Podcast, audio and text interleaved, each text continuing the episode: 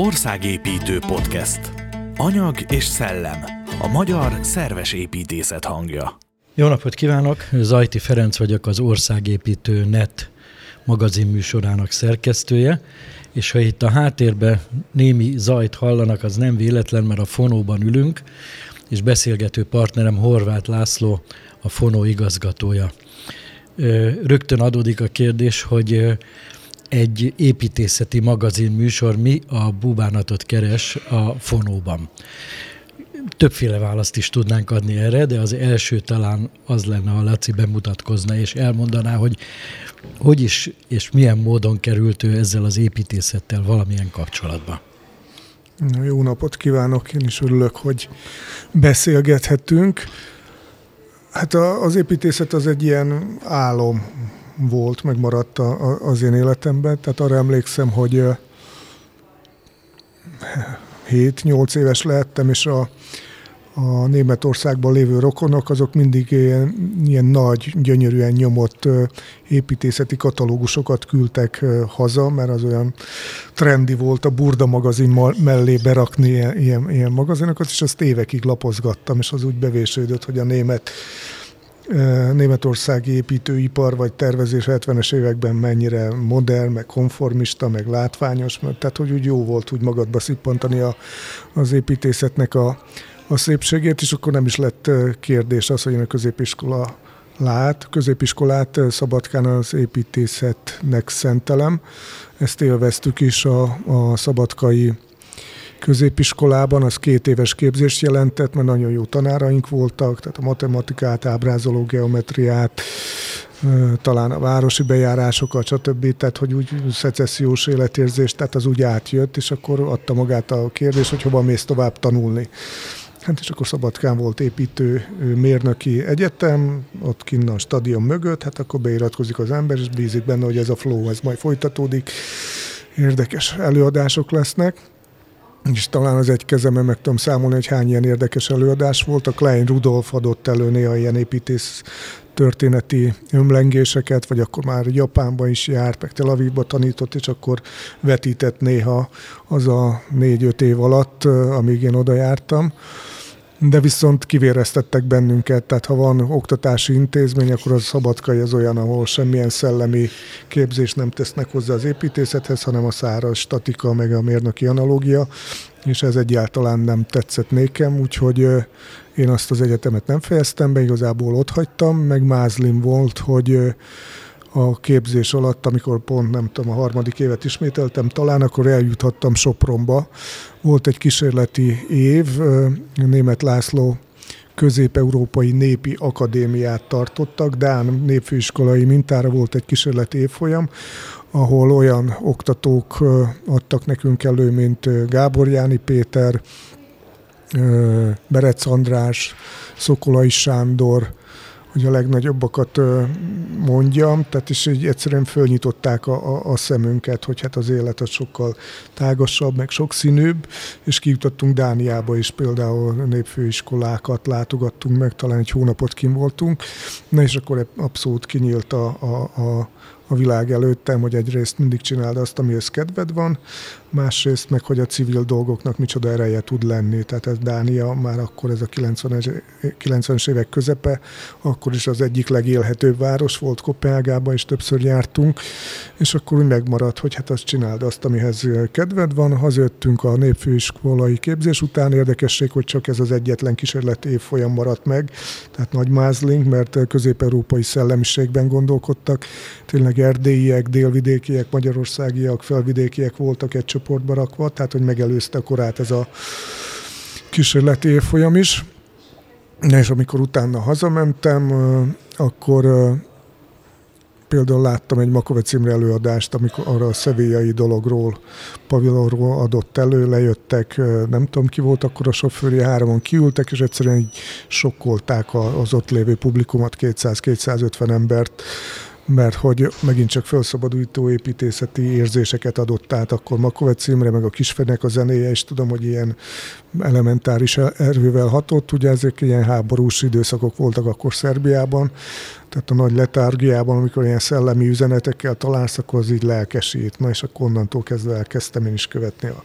az országépítőt, betoppantunk, tudom, főépítészeti konferenciára bátran bejelentkeztünk, tele volt főépítészekkel, és megjelentünk ott páran délvidékiek, hogy és maguk, hát mi érdeklődünk, és akkor az is jó volt, hogy szóba álltak veled, és akkor megnézték, hogy mit tudsz, aztán építésztáborokat csináltunk a Vajdaságban, építészet az Alföldön, megtaláltuk Valkai Zoltán kollégánkat, aki ugye teljes őrültségben, szellemi felszabadulásban rajzolta a megújult alföld építészetét, és akkor úgy jó volt ebben az illúzióban élni, hogy építészettel érdemes foglalkozni lejött hozzánk utána a népi építészeti tanszék Kishegyesre, ezek már ezek a civil szerveződések, fogalmam sincs, hogy találtak meg bennünket, és akkor Szabó László vezetésével például a Kishegyes népi építészetét felrajzolták, utána ajándékba adtak egy óriási gyűjtőkönyvet, akkor szembesültem azzal, hogy Kishegyesnek micsoda népi építészeti értékei vannak, meg is vettem az, az utcámban lévő házat, amit addig föl sem figyeltem rá, mert egy nagyon szürke épület volt az utcafronton, de befelé pedig egy nagyon módos paprikás gazdának a, a háza volt azt aztán felújítottam, tehát igazából így elkezdtem kiélni az építészeti mm, meg, elemeket, hogy milyen az, amikor építészeti modernitást viszel be, mit szabad, mit sem szabad. Még emlékszem, hogy a Gerle János is járt lent, ő kritizálta az épületet, akkor meg kellett védeni a színeket, stb. vagy a formákat. És akkor így nyakig be- belekerültünk, tehát egyre jobb építészeti magazinok jöttek, az oktogont lapozgattuk, a világépítészete bejött, úgyhogy ez az építészet építészeti szerelem ez megmaradt. A mai napig kapom az e-maileket különböző oldalakról, tehát is nézem, hogy a világ igazából mennyire elhúz mellettünk, tehát akár a modern vagy a, az identitást adó építészet az, a magyarhoz képest most, most teljesen más irányt vett, vagy igazából azt látni talán, hogy a magyar építészet az ilyen leülőben van, tehát az a nagy modernizmusnak látjuk, hogy semmi értelme van, talán az organikusok lehet, hogy kifújtak egy picit, most itt előtte beszéltünk egy pár gondolatnyit erről, hogy, hogy ez hogy is van, de a jó példák azok viszont élenjáróak, ugye szó volt arról, hogy Makónak mennyire megváltozott az arculata, vagy Csengernek, biztos, hogy lehetne sorjázni azokat a, a városkákat, aminek a kitartó tíz éves következetes építkezése azért markánsan megmutatja, hogy a vidéki alföldi városoknak, vagy a vidéki magyar városoknak is van építészeti krédója. Na, úgyhogy én az építészetről nagyon sokat tudok beszélni, mint látod. Hogy lett ebből a fonó? Tehát most elmeséltél egy életút elejét, hogy lett ebből aztán a fonó? A, ez, a, ez az alföldi civil élet, ami ott a 90-es években zajlott, mondom, tehát, hogy mindenbe belevágtunk, ami érdekelt bennünket, hát nem volt nehéz a nulláról építkezni egy háborús ország, akkor ugye Milosevic országában óriási infláció volt, ilyen ezer százalékos infláció, és mindig mosolygok, amikor itt mindenki pánikba esik, hogy már 15 százalékos, tehát tényleg volt olyan, hogy a apám fizetése, mikor fölült újvidéken a buszra, mire hazaért, megint inflálódott egy keveset, tehát hogy és az másnapán nem ért semmit. És akkor ebben az underground világban egyre több művésszel sodott össze az élet, és Lajkó Félix akkor bontogatta a szárnyait ott Szabadkán, tehát akár merre jártál, mindig az ő muzsikáját lehetett hallani, vagy a esti kocsmából, vagy napközben a színháznak a próbaterméből szűrődött ki, és hát kis, Kishegyesi lévén.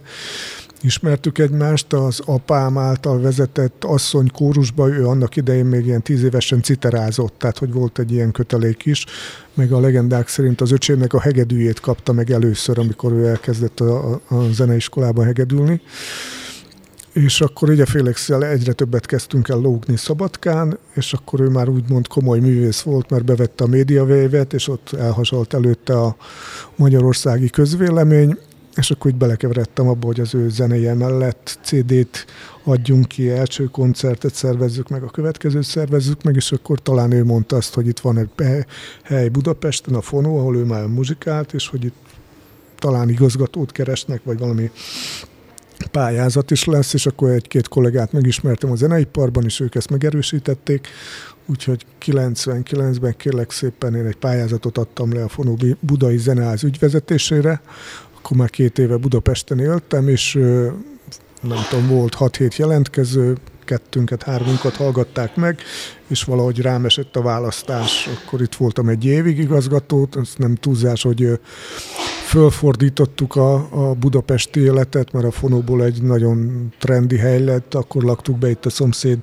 loftépületet, akkor hoztuk ide az Artus Színházat, képzőművészeket, nem volt nehéz, mert akkor még nem volt konkurenciája a fővárosban az ilyen kezdeményezéseknek, nem volt a 38 hajó, nem volt millenáris, nem volt műpa, tehát hogy ami úgy frissen hatott, az azért vitt mindent, tehát hogy nagyon bátran mentünk előre, és az, az akkor soknak tűnt itt a, a, a, a tulajdonosnak, egy év után akkor én elmentem a piac irányába, a Lajkó Félix-el, Bobán Márkovicsal, a muzsikással kezdtem el dolgozni, akkor már megalapítottuk a Kishegyesi Dombos Fesztivált, egyre több fesztiválra jutottam el, úgyhogy tíz évig talán a piacon dolgoztam, aztán egy furcsa körülmény kapcsán egy kiállításon találkoztam a fonú tulajdonossal 2009-ben, és úgy poénból, hogy hát már én visszajönnék, hogy nem lehetne-e, és hát igazából azt mondta, hogy de, nézzük meg, és utána visszajöttem, és onnantól kezdve megint csak a fonó a bázisa mindazon zenei kísérleteknek, vagy, vagy akármilyen leágazásoknak, tehát hogy a fonóban beszéljük meg azt, hogy mit fogunk csinálni a kulturális piacon, legyen ebben szó ugye építészetről, pajtakultról, héttoronyfesztiválról, vagy zenei menedzsmentekről, vagy, feszti- vagy fonós fesztiválokról is. Hát akkor, ha már ez szóba került, akkor egyből húzzuk el a Hét Torony Fesztivált, mert ugye a fesztiválok közül mondjuk az építészethez talán ennek van egyik szoros köze. Ez honnan jött ez az egész gondolat, és mi ez a Hét Torony Fesztivál? még egy lajkó előzmény, hogy a Félix is, hogy hát valamit kéne, hogy merre menjünk, és akkor már ismertem a Makovec tereknek a szépségét, ismertem a Kisferit, mert a hangvető céget azt közösen alapítottuk, és akkor, hogy hát hogy kéne bejutni a Makovechez, és akkor mondta a, a, Feri, hogy nagyon könnyen, ő odaszól a Kecske utcába, és akkor menjünk, és valóban akkor titkárnő mondta, hogy hát akkor kedden este 6 órára gyertek. Vagy talán napközben volt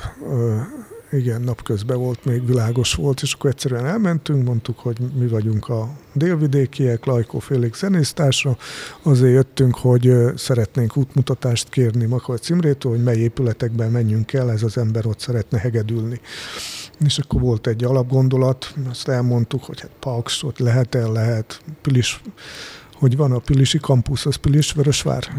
Pilis Csaba. Pilis Csaba. Oda nem menjetek, ilyen kategórikus volt, jó, oda nem megyünk, akkor hova menjetek, menjetek Kolozsvárra, menjünk Kolozsvárra, oké. Okay. És akkor így összeraktunk tavasszal egy öt állomásos koncertet, ősszel meg egy négy állomásost, és ezt, ezeket a koncerteket rögzítettük, és uh, tudom azt, hogy ugye szeptember végén halt meg Makovec Imre, és ak- akkor felhívtam a Félixet, hogy hát ezek a felvételek azért most már jóval többet érnek, hogy volt szerencsénk a mester útmutatásával végigjárni a Makovec épületeket, és hogy ezek jól vizsgáztak. Tehát nekünk is nagy élmény volt, a Félixnek is, a közönségnek is, hogy, hogy végül is egy akusztikus zenével meghódítottuk ezeket a színpadokat, és hogy nagyon egyedi élményekbe volt részünk. Tudom, Lenván is voltunk, tehát ez, hogy a határon túl mindig más pénznemben fizetsz, más a tájszólás, tehát hogy ez egy akkora lökést adott akkor kiadtuk a Makovec albumot a, a, a fonóban, és a Ferivel beszélgetve, a kis Ferivel, hogy hát akkor a Makovec életművet hogyan lehetne továbbvinni, mert a Kisferi ugye próbálkozott Héttorony Fesztivállal Budapesten, a különböző vasas, meg ilyen olyan műfázakban, de értemszerűen a tér nem találkozott a küldetéssel aztán az így adta magát, hogy hát a, a Makovec barátok, hódalók, azok talán össze tudnak úgy fogni, hogy akkor a Héttorony Fesztivál a Héttorony szellemiségébe, a Makovec épületekben, a Kárpát-medencében tud megvalósulni, úgyhogy most vagyunk túl a 11 évfolyamon a Makovec halála után, amikor tényleg bejárjuk a, a kedvenc Makovec épületeinket, és elvisszük a kedvenc produkciókat oda, Úgyhogy persze annak most már mindenkinek prioritások, hogy mely városokba vagy falvakba kell elmenni, meg hogy melyik közeg, melyik inkább népi, vagy popkulturális, vagy világzenei, vagy a szólistáknak, vagy az énekeseknek szól inkább, tehát hogy most már ez könnyű összerakni, de azt is elmondhatjuk, hogy a Covid évek, mert ugye novemberben zajlott mindig ez a fesztivál, azért ott kétszer megtépázták rendesen a fesztivál hangulatot, úgyhogy azért tettük most idén át májusba, hogy jó időben frissen végig megyünk a Makoveci tereken, és hát úgy tűnik, hogy jól tettük, mert most meg ugye az energiaválság tett volna be aznak, hogy nehéz a templomokat vagy a nagy légtereket fölfűteni. De hát túl vagyunk az idején, megint okultunk egy csomót, tehát hogy amennyire változik a világ, meg a körülmények, tehát annyira kéne ezekbe az időtlen terekbe mégis valami időszerűt elvinni, tehát hogy nagyok a kihívások. Nem csak zenei produkciók vannak itt, tehát ez egy összművészeti fesztiválnak indult, és most is tulajdonképpen az, hát itt vannak kiállítások, előadások. Beszélgetések, építészeti, fényfestészetet is behoztuk, ugye ez is érdekes volt, mert ezt tudtam, hogy a fényfestészetre kirajzik a, a, a város népe, aztán ez egy jó be feltetés volt, makon kezdtük el először, tudom, hogy iszonyú nagy köd volt, de mégis kiment a, a, a fényfestő csapat, és tudtam, hogy ott fognak sétálni és szelfizni, és másnap több ezres megtekintése volt az épületnek, hogy fényárban úszik a makói hagymaház, másnap persze, hogy telt ház volt, meg megint sokan jöttek, és akkor ezt megismételtük, hogy a fényfestészettel a makoveci tereket is ki lehet tölteni, vagy meg lehet festeni. Tudom, hogy ez egy pár ikonikus építésznek nem tetszett, valamiféle szentségtörésnek tartották, de világ ebbe az irányba halad, és szerintem nincs baj ezzel, mert ilyen városi krédót is adott például Battának az a fotó, ahogy a Battai főtéren ki van világítva, fényfestve a templom, tehát hogy egy ilyen, megint csak egy elszállós hozzáadott értékkel bírt a Makoveci gondolat. Hát nem tudom, hogy mit mondott volna hozzá a mester, mert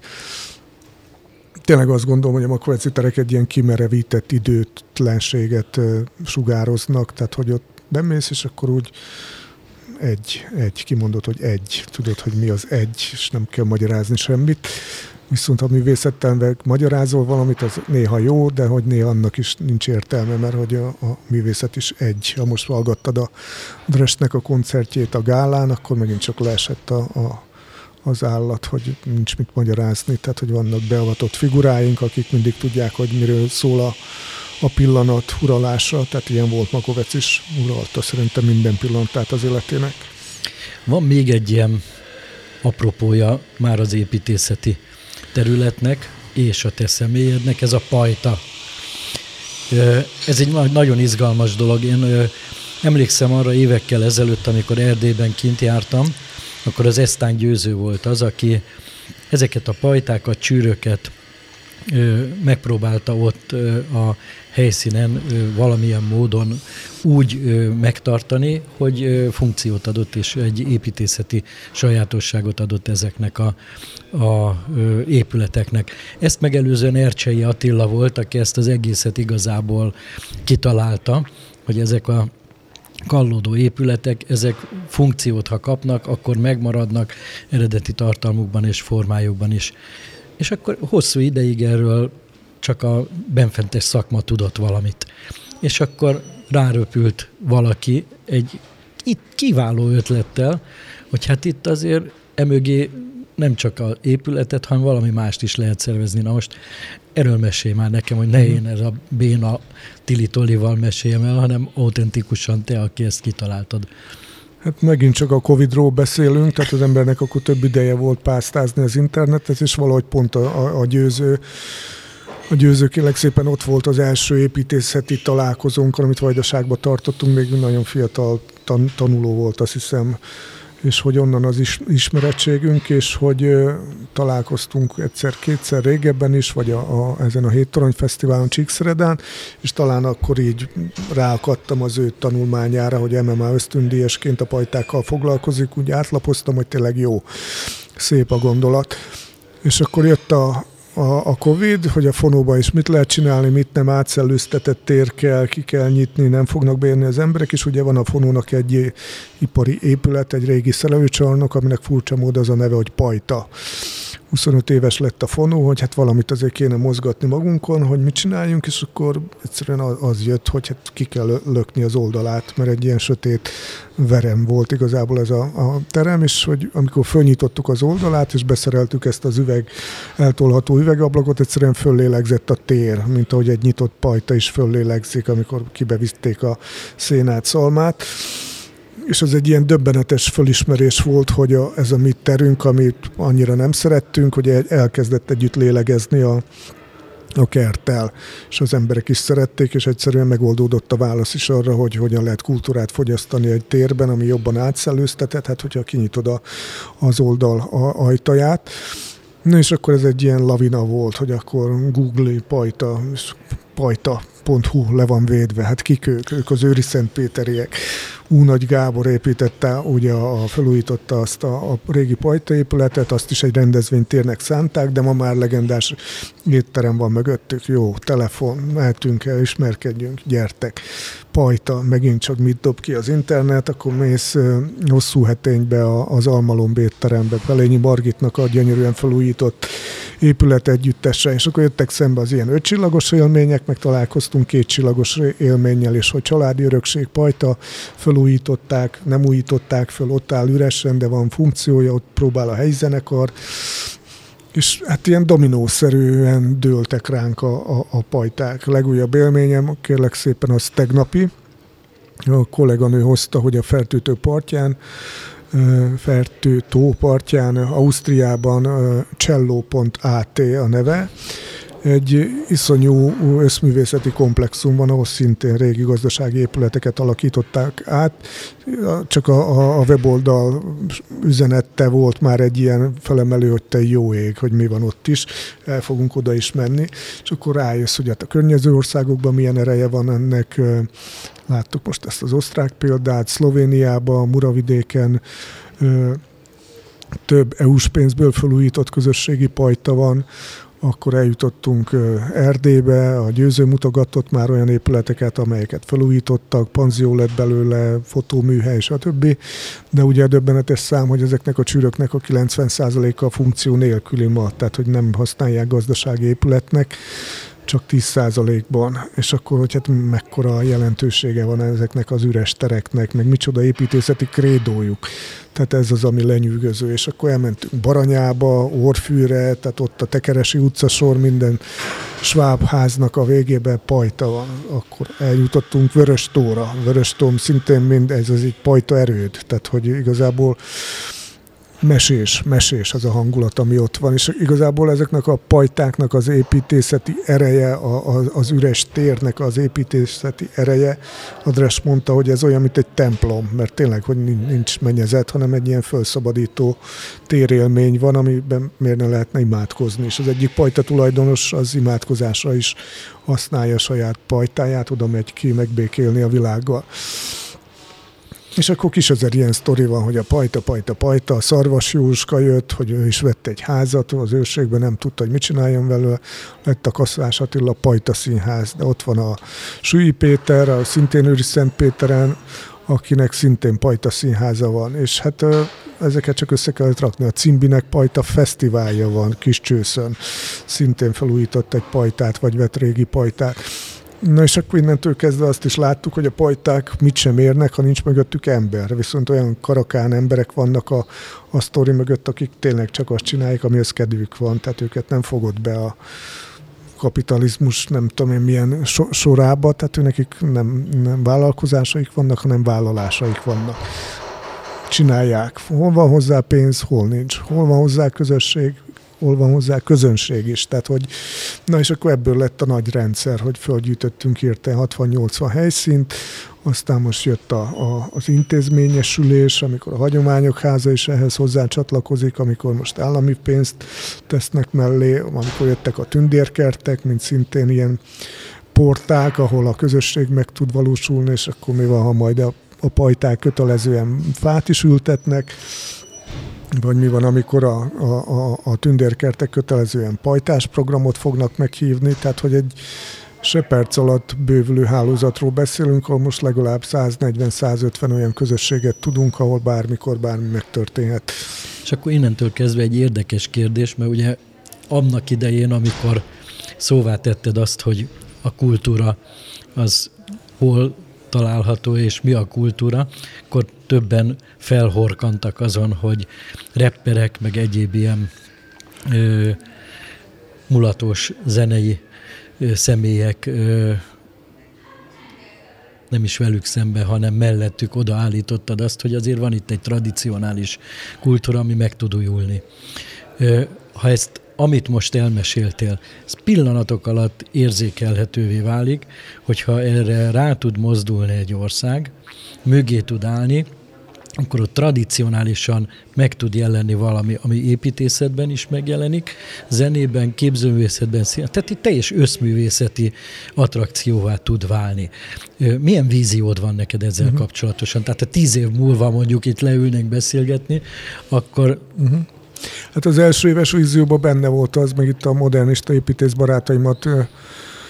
lögdöstem, hogy új pajtát tervezni, új pajtát tervezni, aztán pont ott tartunk így egy év után, hogy felejtsük el az új pajtákat, szép az új pajtaépítészet, gyönyörű példák vannak Lengyelországban, és építészirodák, amelyek nagyon modern, meg a skandináv építészet is ugye erre a pajta formára, a faépítészetben gyönyörű példákat, minimalista tereket alkot, de hát az a, az a konklúzió, hogy a régi pajtákat kell megtalálni,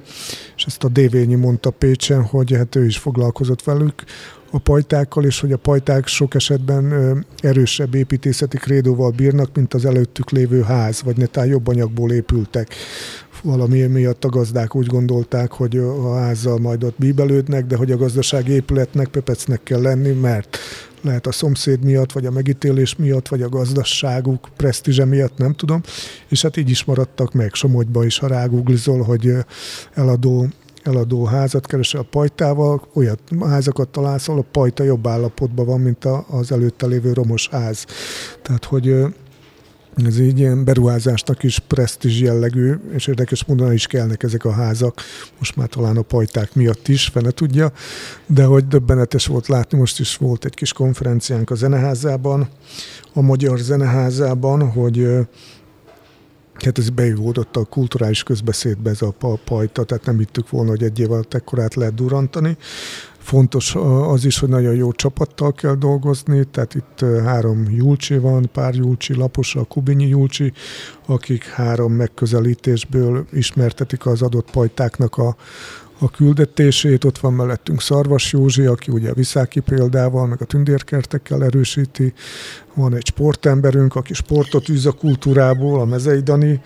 aki viszont bevitte a, a médiába, a Hír TV-n van havi műsorunk, meg az Indexen is próbálkozunk kisebb pajta jelentésekkel, meg van egy nagyon jó videós tábunk, tehát ez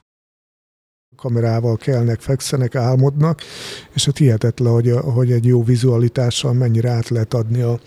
a, a térnek a komplexitását, vagy, vagy a, a, a modern zenei élményeket is, tehát hogy úgy ott akarsz lenni.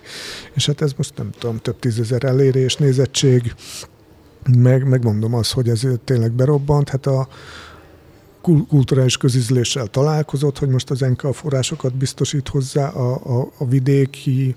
építészeti megújulásra, ott még nem tartunk, hogy ismerkednénk a politikusokkal, pedig valószínű, hogy ahogy a főépítészek te, sokat tehetnek a, az épületekért, valószínű, hogy Baranyában vagy kijelölhető egy-két olyan régió, ahol találhatnánk egy-két minta települést, ahol viszont a pajta tulajdonosokkal, a polgármesterekkel vagy megyei vezetőkkel szintén nagyokat tudnánk lökni ezeken az ügyeken, mert ugye ezek nem 100 milliós beruházások, hanem 10-20 millió forinttal rendbe rakható egy pajta, ami aztán egy életérzést közvetít, és valósz, valóban, amit mondtál, ez az összművészeti jellege, ez át kell, hogy jöjjön. Hogyha akarom fotostúdió, ha akarom lakodalmas terem, ha akarom a sakpartik színhelye, ha akarom próbaterem, ha akarom tévéstúdió, tehát hogy bárminek be lehet rendezni, és ahányféle pajta, annyi féle, tehát nem találtunk két egyforma pajtát. Az aztán győző magyarázta, hogy ő is próbálta ott az erdélyi székely méréseknél belemagyarázni, hogy ezek típus tervek, de nincs aranymetszésbe épült, szinte minden mind más, mert hogy a más volt a kalákának a gondolata, vagy a emberek, akik ott csinálták, de hogy még, még egy érdekes dolog volt, hogy ugye minél rövidebb a, a nyár, vagy hogy van? Igen, minél hosszabb a tél, annál nagyobb a pajta, hogy minél több terményt kellett betárazni, és hogyha eljutsz valóban most Ausztriába is megnéztük a nagy pajta építészetet, tehát ott is 4-500 négyzetméteres pajták vannak, tehát hogy az osztrák kultúrában is nagyon impozánsan benne van, nagyon nagy fagerendákkal, de hogy ott nagyobb dolgokat kellett téliesíteni, mint például nem tudom, a, a melyik vidéken a legkisebbek a pajták, talán itt Kalotaszek körül, mert ott talán még hosszabbak voltak a nyarak. Na, úgyhogy ez egy örök szerelem, aztán találkoztunk kollerépítéssel, Baranya pajtái három kötetben föl vannak térképezve, talált ki, hogy hány példányban került kinyomtatásra ez a könyv. 500. 60, kérlek szépen 60. Ez is a rákfenéje a, a pályázatoknak, hogy egyszerűen ennyi pénz volt rá, ennyibe tudta, persze az a 60 darab se perc alatt el kell, de hogy vélhetően 500-ba, akkor sokkal jobban megismerhető lenne Baranyának a pajta építészete, amely szintén zseniális, és ugye itt akkor bejön a sváb építészet, hogy a svábok tudatosan építettek téglából pajtákat, tehát hogy hát ezek ilyen erődök, és hogy nem, nem tudom, miért jó ezt látni. A Dévényinek volt egy jó mondása, azt tetszett, hogy azt mondja, minden portára két épületet kell építeni, egyrészt a főépületet, a családi házat, vagy a kastélyt megépíted, meg az udvar másik szegletében egy kisebb épületet kell megépíteni. Azért kell a kisebb épület, hogy oda elmész, és onnan csodálod a nagy épületet, hogy az milyen szép. És ha vele gondolsz, a pajta pont egy ilyen épület, hogyha akarod, akkor a házadból csodálod, hogy milyen szép a pajtát, vagy akarod, elmész a pajtából, csodálod a másik épületet, úgyhogy egy legyet, vagy hogy van két, hogy, hogy kell leütni a legyet ilyenkor, hogy egy ügyel, egy olyan porta vásárlásával nagy ügyeket tudsz bevégezni, hogyha ha tényleg találsz ilyen eladó Két telket, legyet ütsz egy csapásra. Igen, amikor uh, pajtával veszel, mert sokan akarnának most pajtával venni uh, portát, mert ez most olyan, olyan, olyan trendi lett, de hogy tényleg olyan trendi, és miért ne lehetne ez egy új magyar valóság, mert hát tényleg bármi beleképzelhető. Netán téliesíted, akkor azért, mert egész évben ki tudod használni, nyáron meg egyszerűen azért, mert a, a közösségi dolgokra szomjaznak az emberek, talán a műfázak ellenébe is állítható, ezt ugye a műfázasok nem szeretik hallani, de hogy sokkal természetesebb életérzést közvetít, mint amikor egy, egy művelődési házba mész be, ami meg valljuk be ugye egy korterméke, tehát egy nem egy természetes képződmény, a pajta viszont egy természetes képződmény, és hát az a történelmi tradíció, hogy sok esetben 150 vagy 200 éves gerendák feszélyezik, és még az eredeti küldetés, vagy a, a, az üzenet is bele van vésve a gerendákba, az azért ezt elég markánsan Kárpát-medencei dimenzióra vetítve is egy ilyen időkapszula, hogy, hogy igenis. Az olaszoknál ugye 500 éves, 600 éves időkapszulák vannak, mi most a pajtákban ilyen 200 éves kapaszkodást azért meg tudnánk lelni. Meg hát ez is egy keresett áru régen a ilyen-olyan ládákat vitték külföldre, most, most már a pajtákat viszik külföldre, és tényleg, ha belegondolsz, tehát 150 éves szárított faanyagnak, tehát e, eszmei értéke is kimondhatatlan, hát még ha azt te nagyon jó beépíted, jó ácsmesterekkel, netán csak egy meglévő térbe használod, mint, mint belső építészeti díszítményt, fölbecsülhetetlen értéke van, és akkor hát ez a ott hagyni, összeomlik, nem omlik, elhozod, mit csinálunk vele? Tehát, hogy nagyon sok a, a tartalék, tehát a 90% kihasználása az, az még odébb van, és ha kérdésedre válaszolhatnék, akkor lehet, hogy 10 év múlva azt kell elmondani, hogy már csak 50%-a üres a pajtáknak, mert a többi, többinek már lett funkciója, vagy, vagy az idővel való viaskodása megoldódott így vagy úgy. Neked személy, személy szerint milyen terveid vannak még az elkövetkezendő 50 évre? 50 évet csatszolsz, igen. Hát, akkor legyen 100. Hát egyrészt van ez a menni vagy maradni kérdés, hogy most mindig az ember úgy kipipál ilyen életérzéseket. Mi van, ez a pajta életérzés? Netán kifut valami miatt, hogy nem lesz rá forrás, vagy, vagy mégse sikerül. Akkor, akkor mi a következő lépés, de mi van, ha ez bejön, ez a pajta életérzés, akkor költözne az ember mondjuk Őri Szentpéterre, mert van egy jó étterem, meg minden második portán ott lesznek már művészbarátaid, akik pajtába laknak, tehát hogy igazából ez a pajta közösség, vagy vörös tóra befészkelni magad, mert iszonyú élmény csak körbejárni a falut és látni a, a pajtákat. De Burgerlandot is fel kéne fedezni, tehát az is egy erős küldetés. A Rust, a kedvenc Rust a kisvároson, például ott is el tudom képzelni, hogy onnan nézem a, a, a, a világot. Tehát igazából ez a mozgásban levés, ez egy fontos nekem, tehát hogy sokszor kérdezték, hogy hol érzed magad legjobban, tehát úton, úton érzem magam legjobban, tehát hogy úgy néha túl gyorsan is megyek, és ugye paradoxon, hogy a fenntartató lassulás fogalmát is bedobtuk, hogy a világnak akkor van jövője, ha lelassul, ha nem gyorsul, pedig ezzel a folyamattal mi is, hogy most hálózatot építünk, valamilyen szinten begyorsítjuk, vagy igazából azt az időmértéket kell megtalálni, hogy hogy van ez szinkronban a természettel, vagy a közösségekkel. De ez a gyorsulás, ez időtlen. Tehát itt azért érdekes ez a dolog, mert egy olyan, olyan gyorsulásról beszélsz. Hát ez dominó ami... effektus volt, igen, és jött szembe, és hogy most tényleg ezt az osztrák például el akarunk menni, megnézni, hogy mi történik ott. Útközben van a pikant pajta, amiről csak videót láttam, meg akarom nézni azt is, az is egy pajta